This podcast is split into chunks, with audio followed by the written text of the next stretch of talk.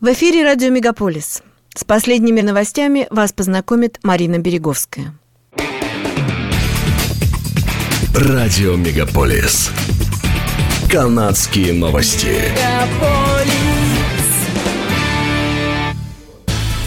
Премьер-министр Джастин Трудо объявил во вторник о создании фонда помощи всем пострадавшим от урагана Фиона в размере 300 миллионов долларов США, чтобы помочь жителям Атлантического региона Канады в восстановлении после смертоносного и разрушительного посттропического шторма. В результате одного из самых сильных штормов, когда-либо обрушившихся на Канаду, в море были унесены многие дома, серьезно повреждены предприятия, мосты, аэропорты и другие объекты инфраструктуры. Десятки тысяч жителей все еще остаются без электричества спустя 11 дней после урагана. Сотни военнослужащих канадских вооруженных сил находятся в Атлантической Канаде, помогая в очистке и восстановлении электроснабжения.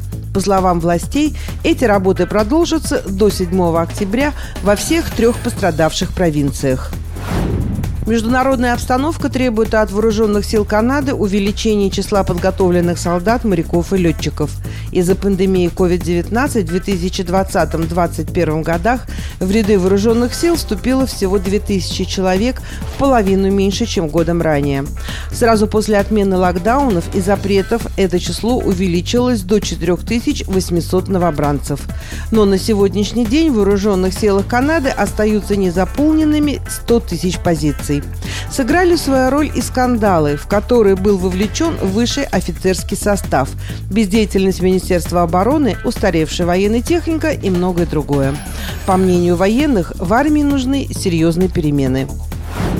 Федеральные власти запретили ввоз в Канаду собак, предназначенных для продажи или адаптации. Граница закрыта для собак из более чем 100 стран, где слишком высок риск заболеваний собачьим бешенством.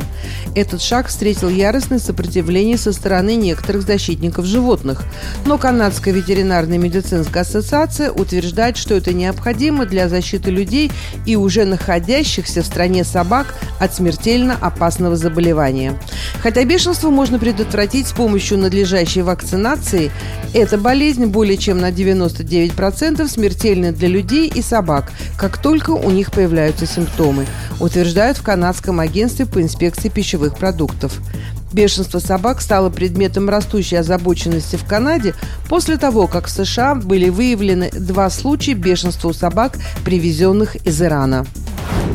Сеть здравоохранения Скарбора заявляет, что получила беспрецедентное в 50 миллионов долларов пожертвование от корпорации «Орландо» на модернизацию больниц в этом районе Торонто.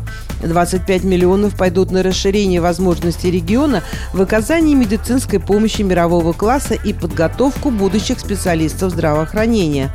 Пожертвования также пойдут на строительство новой больницы Birchmount, создание Центра передового опыта в области психического здоровья и на другие неотложные приоритеты. Пожертвование университету Торонто в размере 25 миллионов долларов будет направлено на строительство нового пятиэтажного здания в кампусе Скарбора, которое будет оснащено современным оборудованием для программ медицинского обучения. Корпорация «Орландо» является крупнейшим в стране частным застройщиком и арендодателем промышленной недвижимости. Продажи жилья в районе Большого Торонто в прошлом месяце упали на 44% по сравнению с сентябрем прошлого года и на 10% по сравнению с августом, так как на рынке появилось наименьшее количество новых объявлений за последние 20 лет. Цифры свидетельствуют о продолжении охлаждения рынка, которое оттолкнуло некоторых продавцов от выставления своих объектов на продажу, поскольку они, скорее всего, не получат столько же денег, сколько их коллеги в начале года когда рынок развивался бурными темпами. Средняя цена была самой высокой в районе 905, части GTA, включающей такие пригороды, как Вон и Дахам, где она составила 1 миллион 99 тысяч долларов.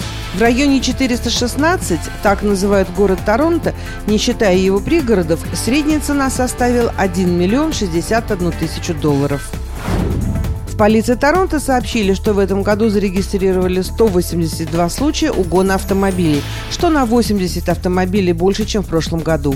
В полиции отметили, что случаи угона происходят не только в Торонто, но и в районе Большого Торонто. Правоохранители патрулируют районы, где случаи угона происходят чаще всего.